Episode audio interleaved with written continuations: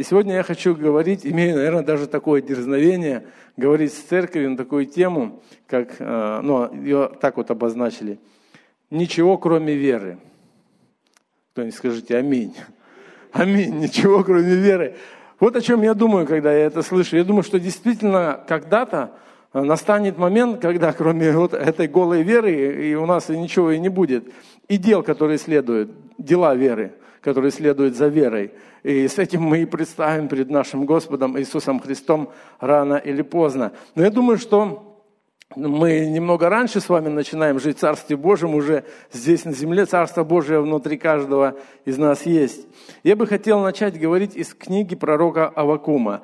Этот пророк, знаете, он, он отличается от других пророков одной особенностью. Эта книга этот пророк ничего не получал сверхъестественно от Бога, в смысле, что, знаете, как пророк, Бог сказал, то есть Бог находит человека, говорит, иди и скажи, иди и скажи, или показывает видение ну, человеку, берет своего пророка, показывает ему видение, и он передает это видение. А Авакум отличается от э, этих пророков э, тем, что он не получал этого всего, но он спрашивал у Бога сам, видя обстоятельства определенные, которые происходили в то время в мире с Израилем, с Иудеей, он задавал Богу вопросы, знаете, и задавал Богу вопросы, веря, не сомневаясь, это видно из Писания, что Бог ответит.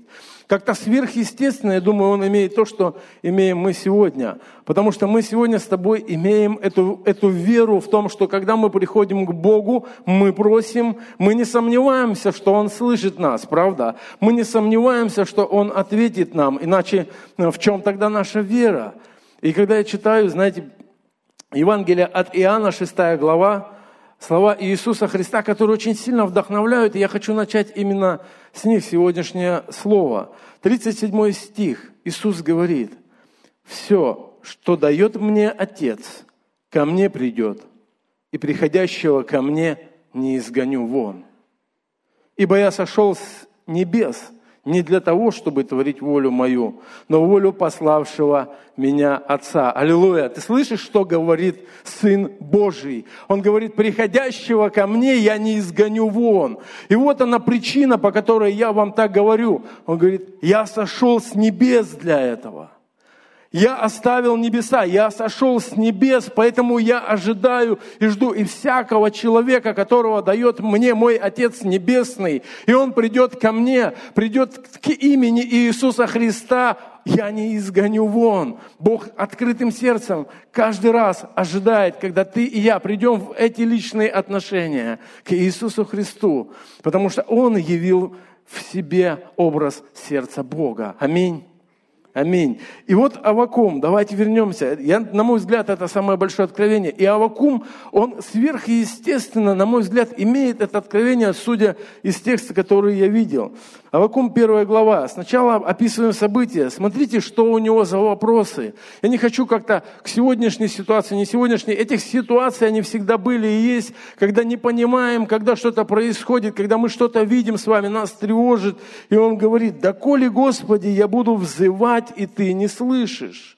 Буду вопиять к тебе о насилии, и ты не спасаешь. Для чего даешь мне видеть злодейство и смотреть на бедствие? Грабительство и насилие передо мною, и восстает вражда, и поднимается раздор.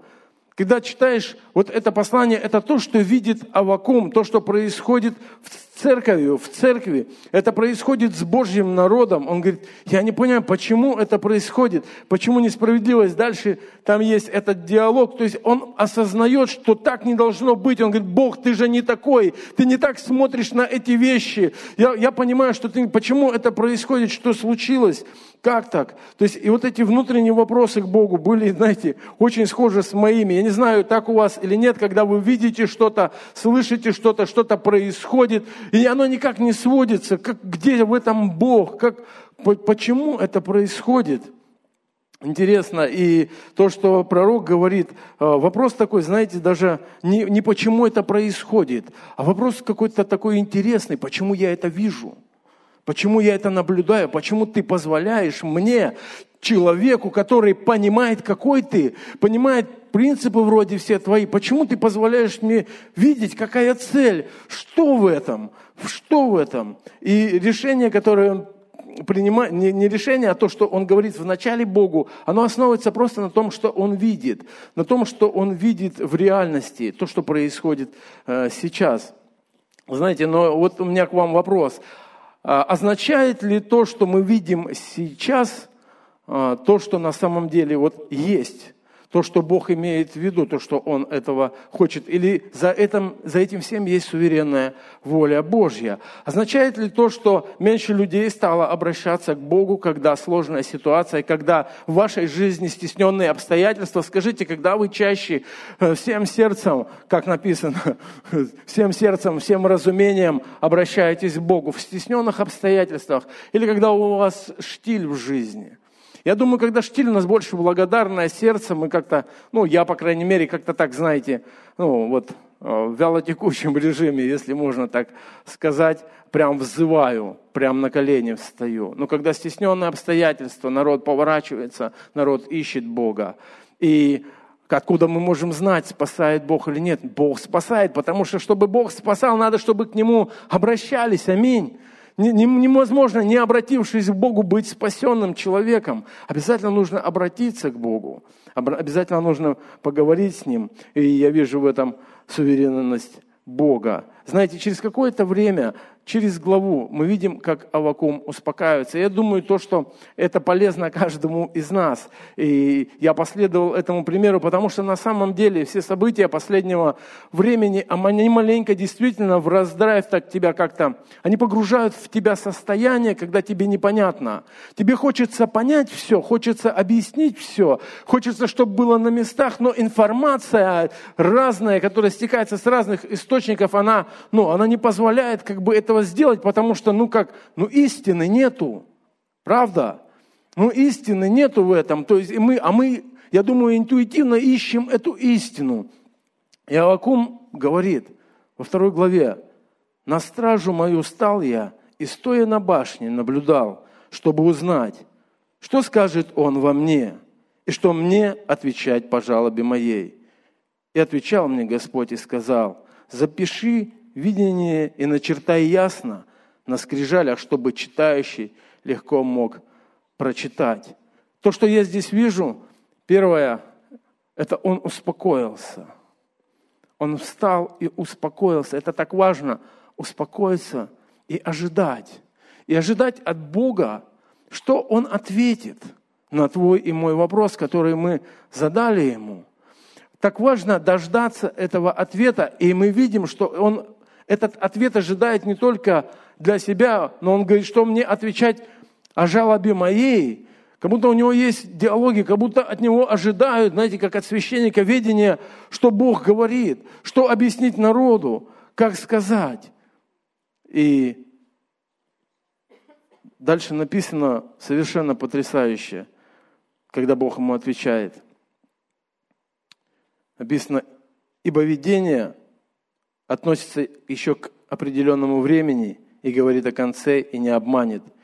И хотя бы и замедлила, жди его, ибо непременно сбудется, не отменится. Вот душа надменная не успокоится, а праведный своей верою жив будет. Аллилуйя. Жив будет. Знаете, мне стало интересно, во время Авакума, я понимаю, он возьмет скрижали он напишет на них это видение, чтобы люди могли подойти и прочитать его. Но сегодня мы с тобой живем маленько в другой даже реальности с Богом. Сегодня мы живем в единстве с Духом Святым. И сегодня, как написано во 2 Коринфянах в 3 главе, что вы показываете собой, что вы письмо Христово через служение наше написанное не чернилами, но Духом Бога живого, не на скрижалях каменных, но на плотяных скрижалях сердца. Я понимаю, что наша с тобой задача, когда мы успокаиваемся в Боге, когда мы что-то получаем, получаем как церковь, как личность, как индивиду, индивидуальный человек верою, Нам нужно очень ясно показать, знаете, очень ясно сказать народу Божьему так, чтобы каждому стало понятно, каждому стало понятно, о чем идет речь, что Бог говорит, когда по-человечески ты видишь и ничего не понятно. Когда я, это наша задача с тобой. И когда я размышлял об этом, я сделал то же самое, что Авакум, правда. Я, я, у меня получилось успокоиться, и я верю, что я получил от Господа. Когда я это читал, я прочитал, что вот душа надменная не успокоится, а праведный своею верою жив будет. Аминь. Аминь. И видение заключается, знаете, в чем? В том, что злые люди будут истреблены, как он говорит в этом пророчестве, а люди, связанные с Богом своей верою, они останутся живы. Для меня ключевое – это своей верой. Вера личная, вера моя и твоя так как мы знаем своего Господа, своего Иисуса Христа.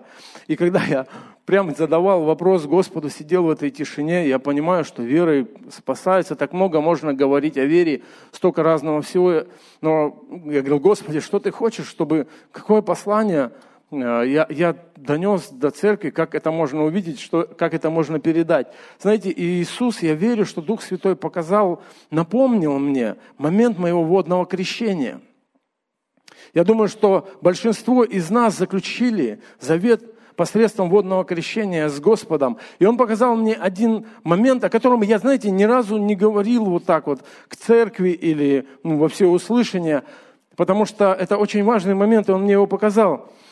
Знаете, когда я, я, я мог вам рассказывать о водном крещении, как это было круто, как я, значит, уверовал там в Плотниково, как, значит, я там служить начал в Плотниково, как я, значит, там крестился Духом э, Святым на день рождения, свое такое обычное э, Плотникова, как я водное крещение заключал в Плотникова, как Бог мне жену дал в Плотникова. Я бы вам все рассказывал, как я свои откровения получал в Плотникова. Я на самом деле крестился в Плотникова. Я, знаете, так ярко увидел вот эту картинку, которая была.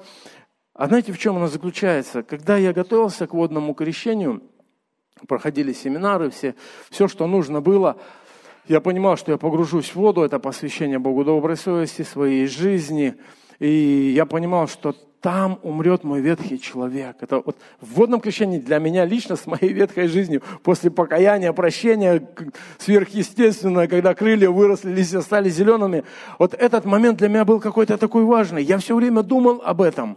Я думал, моя вера поднималась, я понимал, я верою умру, мой ветхий человек верой умрет, и воскреснет новый человек для новой жизни, совершенно такой, такого не было никогда. Это, это чудо будет.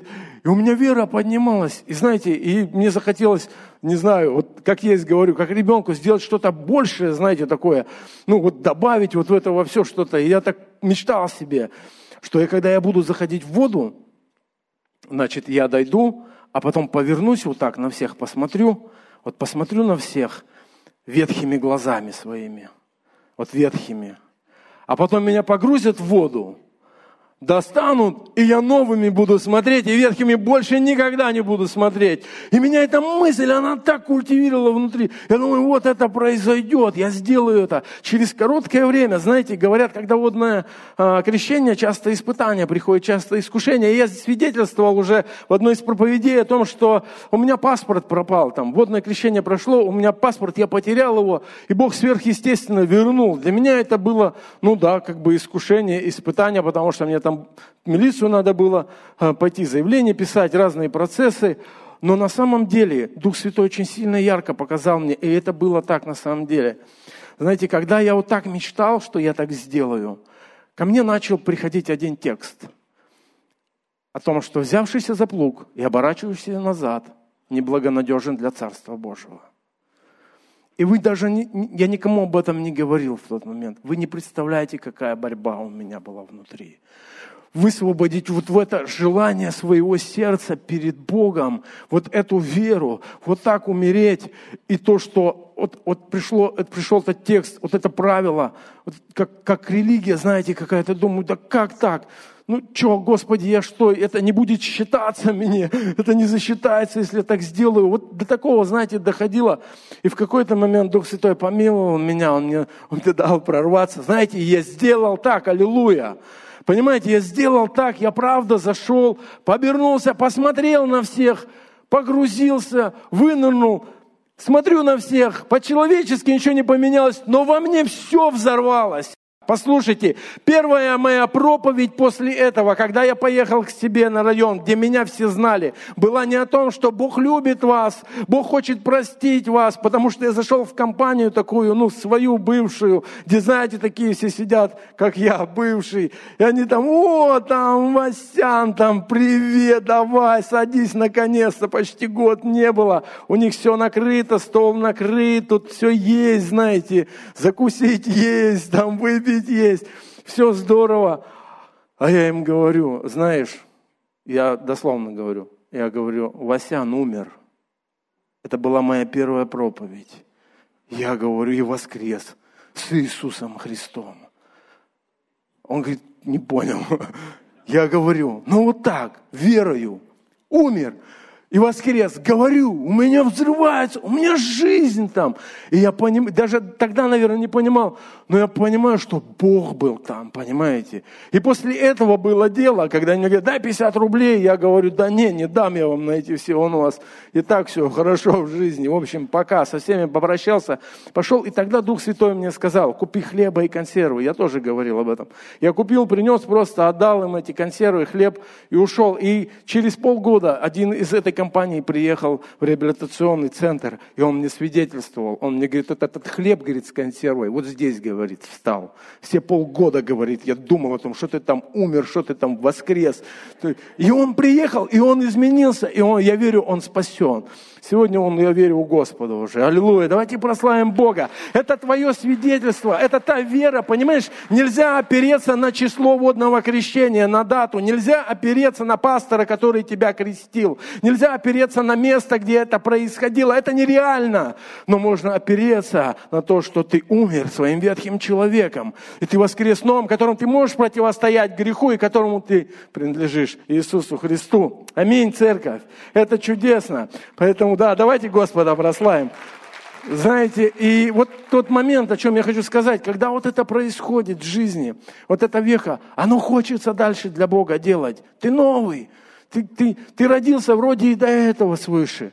А тут что-то произошло, что-то серьезное в жизни, прям серьезное. Я, я как сегодня вот рассказываю вам, я помню, никогда так особо не придавал значения, но дьявол атаковал меня и атаковал меня священным писанием. Конечно, сегодня я свожу, что Иисус был атакован священным писанием, когда он начал служить.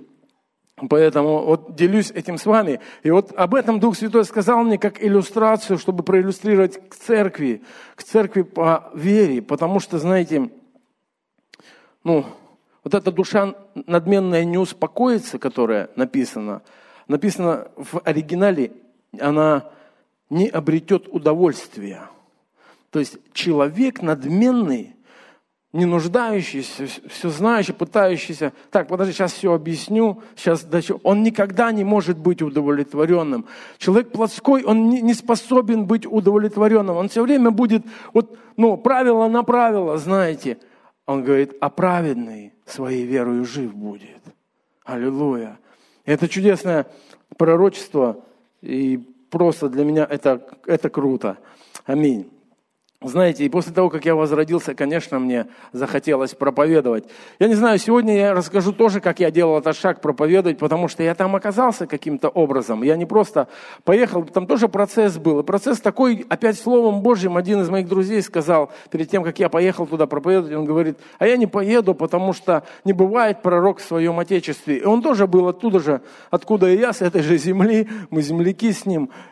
А я, а я уже, у меня вот это произошло уже. И я внутри сказал, послушай, а я не пророк, а я имею больше, чем пророк. Я имею Иисуса Христа внутри себя. Поэтому пусть Господь говорит там, я верил так, я, я сегодня верю так. Это потому что это больше, то есть тот, кто внутри нас, он больше всего.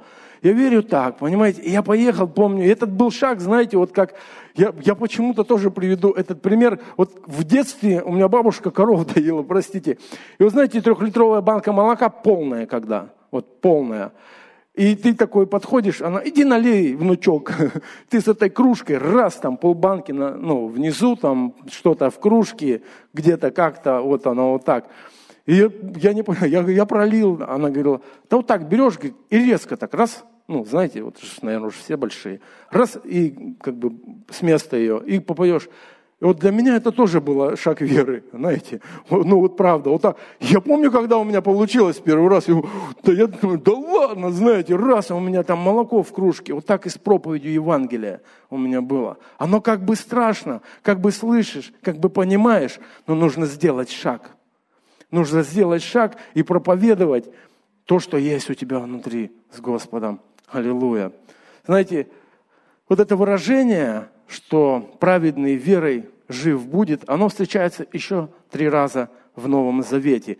Два раза его использует апостол Павел в своих посланиях к церквям, не ко всем, к двум церквям. И третий раз его использует автор послания к евреям. Я бы сегодня вместе с вами, если вы позволите, хотел бы просто посмотреть вот на, это, на, на эти моменты, почему апостол Павел говорил именно к той или иной или, ну, церкви. Почему он там это использовал? Почему этот текст он не использует везде? Ведь апостол Павел, если вы знаете, Мартин Лютер получил это откровение при пробуждении, что праведный, при пробуждении, что праведный верою жив будет. И апостол Павел, у него тоже такой путь своеобразный из фарисеев в живые служители, в апостолы. Поэтому я хочу посмотреть вместе с вами, для чего он говорил. Знаете, первое, где он употреблял это, это было послание к римлянам, к римской церкви.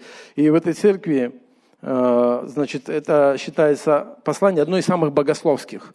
То есть это выверенное богословие, правильное богословие христианское, как, как как вот прям учебник, можно сказать. Поэтому это послание, оно отчасти и против ереси, против всяких учений. Когда ты его читаешь, когда ты читаешь восьмую главу о Духе Святом, и, и, и еще где-то, когда, когда оно такое выверенное, оно последовательно, оно ложится просто. И там апостол Павел употребляет, и употребляет именно в том контексте, с которого я сегодня уже говорил. Он говорит в первой главе 16 стиха, Ибо я не стыжусь благовествования Христова, потому что оно есть сила Божья к спасению всякому верующему, во-первых, иудею, потом и Елену. В нем открывается правда Божья от веры к веру, как написано, праведный верою жив будет. И он отсылает нас туда. Он говорит, в чем открывается? Он говорит, в благовествовании, в Евангелии. Когда я говорил свое свидетельство о том, что я умер и воскрес – открывается действительно правда Божья, сила Божья открывается, помазание Божье открывается. Не придуманные мурашки, не откуда-то взятые какие-то чувства, которые мы пытаемся скультивировать, пережить Бога. Реально сила Божья приходит в этот момент. Когда ты проповедуешь, если ты веришь, что твой ветхий человек погребен в водном крещении, и ты воскрес для новой жизни, все по-другому. Аллилуйя! Аминь, церковь. Все по-другому, все на места становится. И апостол Павел говорит об этом. Он говорит, сила Божья, он там, я должен всем, помните, говорит. Поэтому нам нужно понимать, нам нужно это понимать, что нам нужно говорить. Евангелие. Нам нужно говорить Евангелие не то, которое записано у нас просто где-то э, под корочкой в голове. Нам нужно нести Евангелие, которое есть в твоем сердце. То, что ты с Богом пережил. Не надо красноречия, не надо каких-то серьезных вещей. Но чтобы пережить настоящее что-то, нужно, ну, нужно просто поделиться с этим бедным миром, несчастным миром, который просто не имеет надежды, тем Евангелием, тем благовествованием, которое есть внутри тебя, сверяя его со священным писанием. Аминь, драгоценные. Второе послание – это послание к Галатам. И там основная мысль в том, что человек может получить свое спасение только благодаря своей вере и милости Божьей. Все остальное, оно искажает истины Божьи. И благодаря этой вере мы становимся народом Божьим и наследниками из наследника Аврааму. Аминь. Детьми Авраама, детьми по вере. И дьявол также все время пытается поколебать эту веру, потому что да, мы спасены, да, все хорошо, да, верой, да, благодатью и милостью Божией, но через какое-то время, простите, наверное, буду говорить то, что бывает в моей жизни, возможно, у кого-то из вас, ты просто скатываешься на форму. Ты просто скатываешься на правила, на традицию какую-то. У нас так заведено, ну или еще что-то подобное. Мне говорят, я сделал. Ты делаешь дело Божье? Да, мне сказали, я сделал. Понимаете, о чем я говорю? Кто-то понимает со мной? Да, спасибо.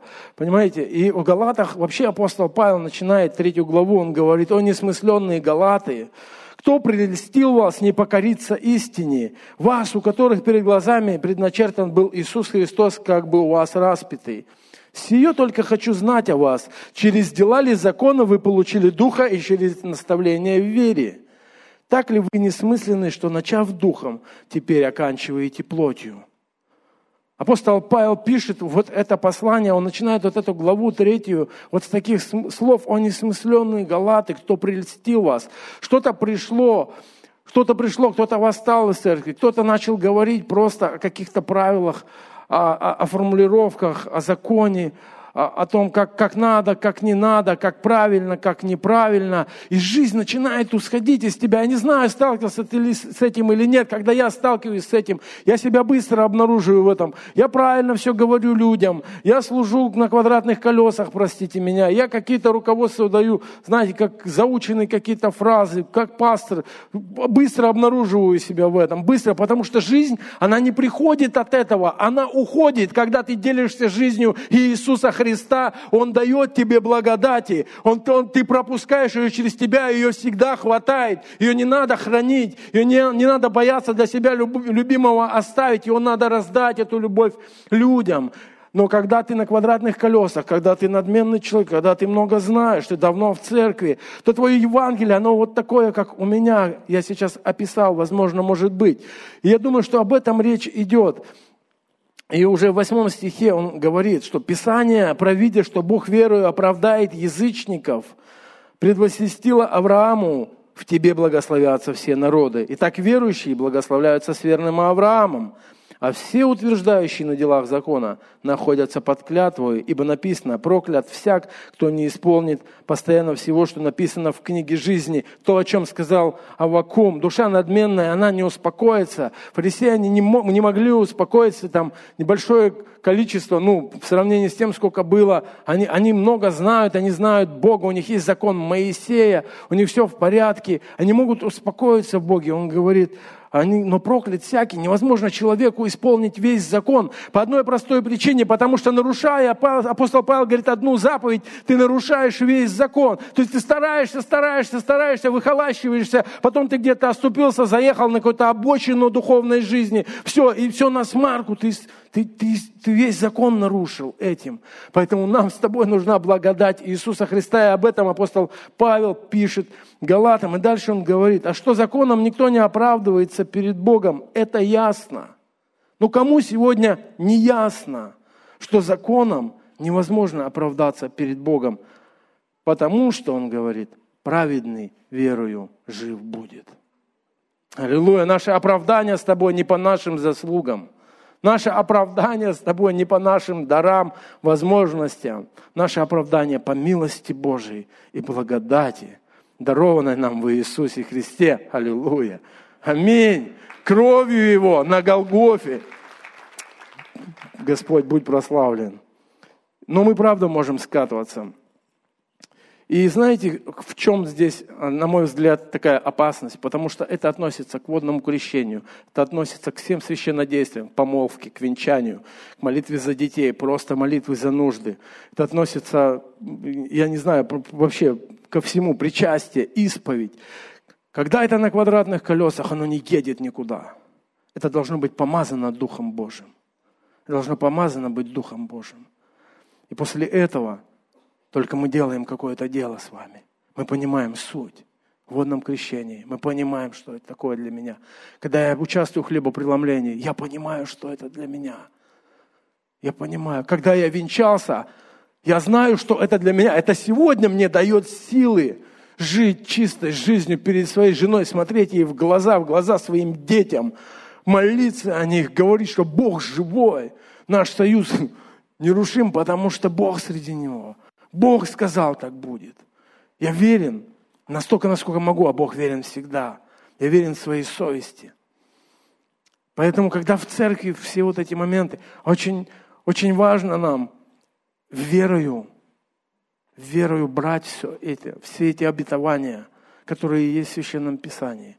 И третье послание – это послание к евреям, где употребляется это выражение «праведный верою жив будет».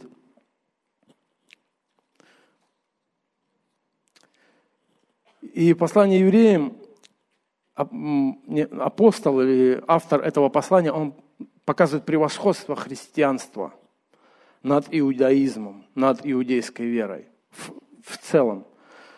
То, что вера, она позволяет на получение надеяться всего того, что Бог обещал и в Ветхом, и в Новом Завете, что все обетования в нем – да и аминь. И евреи, в Евреям написано очень много о жизни будущей, о втором пришествии, об Иисусе как о первосвященнике. И я хочу с 10 главы, 10 глава, 35 стих зачитать. Написано так. «Итак, не оставляйте упования вашего, которому предстоит великое воздаяние. Терпение нужно вам, чтобы, исполнив волю Божью, получить обещанное. Ибо еще немного, очень немного, и грядущий, грядущий придет и не умедлит. Праведный верою жив будет. А если кто поколеблется, не благоволит к тому душа моя. Мы же не исколеблющиеся на погибель, но стоим в вере к спасению души. Это послание больше к тем, кто давно уверовал. Это послание больше к людям, которые какое-то время уже находятся. Это послание для того, чтобы мы с тобой не остыли. В нем, знаете, в нем 14 раз употребляется слово «лучше». Лучше. Иисус лучше, чем ангелы, чем все ветхозаветные пророки. Он предлагает лучший покой, лучший завет – лучшую надежду, лучшее первосвященство, лучшую искупительную кровную жертву и лучшие обетования мне с тобой. И там есть предупреждение об опасности духовного отступления и всегда пример бодрствовать, и всегда бодрствовать, и всегда бодрствовать. Так написано о том, что нам надо бодрствовать. Терпение нужно вам, чтобы исполнить волю Божию, получить обещанное. Еще немного – очень немного, и грядущий придет и не умедлит. Я совсем недавно пережил на простом примере вот этих пять неразумных дев. Бог дал мне прям поездку перед этим богослужением не так давно в Томск. Привет от пастора Константина. Я по делам ездил, к ним заезжал в гости. И я договорился с одним человеком, не из церкви, там по делам, о встрече. Я говорю, как я заеду, важная встреча. Как я заеду в Томск, я наберу тебя, и мы встретимся с тобой. У него нога сломана. Ну, он сломал ногу, поэтому я туда поехал. Вот. Я говорю, мы встретимся, все, он подъедет там определенное место, дальше Томск, город Северск. И я заезжаю, а там с заправкой целая история. Все потом, потом, знаете, ну, бонусы, чтобы на карточку получить. Вот это потом до Томска уже бензин кончается. Ну, смотрю, вот он, Газпром любимый, понимаете. Я туда, в этот «Газпром» ставлю, заправляю. Ему говорю, все, я заехал, 15 минут по навигатору я у тебя. Захожу, заправляюсь, оплачиваю, выхожу. За мной уже очередь, там машина 3 стоит. Достаю брелок, пик, и он, и он не срабатывает. Батарейка села. Просто батарейка села. Вот пик хватило закрыть, понимаете? А открыть нет. Я стою, Мужики, а я с кофе замерз. Что делать-то? Не толкнешь ее, не откроешь. На заправке очередь. Сообразить не могу. Тот у меня, думаю, так я и туда сейчас опоздаю. Не приеду. Все, катастрофа. Время уходит. Время, которое я не могу купить. Я пошел в этот магазин, купил батарейку, понятно, вставил, сел в машину, еду, меня просто накрывает. Думаю, Господи, дай мне проснуться, чтобы у меня была заряженная батарейка. Понимаете? Чтобы двери открылись. Чтобы я был разумный, мудрый девой этой. Чтобы я имел эти отношения, чтобы я в вере ходил перед тобою. Господи, дай мне это. я очень сильно пережил. Эти люди задействованы, которые в очереди стоят. Этот человек там, я тут с этим кофе. Все, батарейка не заряжена, масла в лампе не хватило. Моя молитва к Богу сегодня, чтобы на, у нас у всех хватило масла в лампе. Чтобы мы каждый с тобой дошли до этого порога, называемого Царство Божие с Господом нашим Иисусом Христом в вечности. Чтобы мы не оказались неразумными. На самом деле я не знаю, как, как ты сегодня. Как ты сегодня слышишь эту проповедь, как ты сегодня бодрствуешь.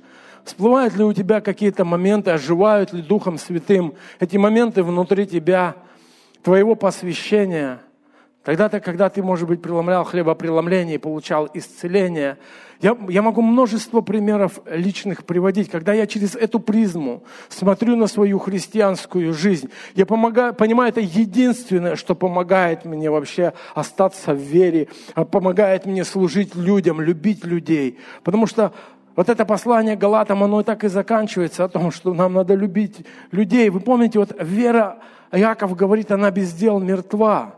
Дело, вера без дел мертва. Но он говорит, но делами вера достигла совершенства. Аллилуйя.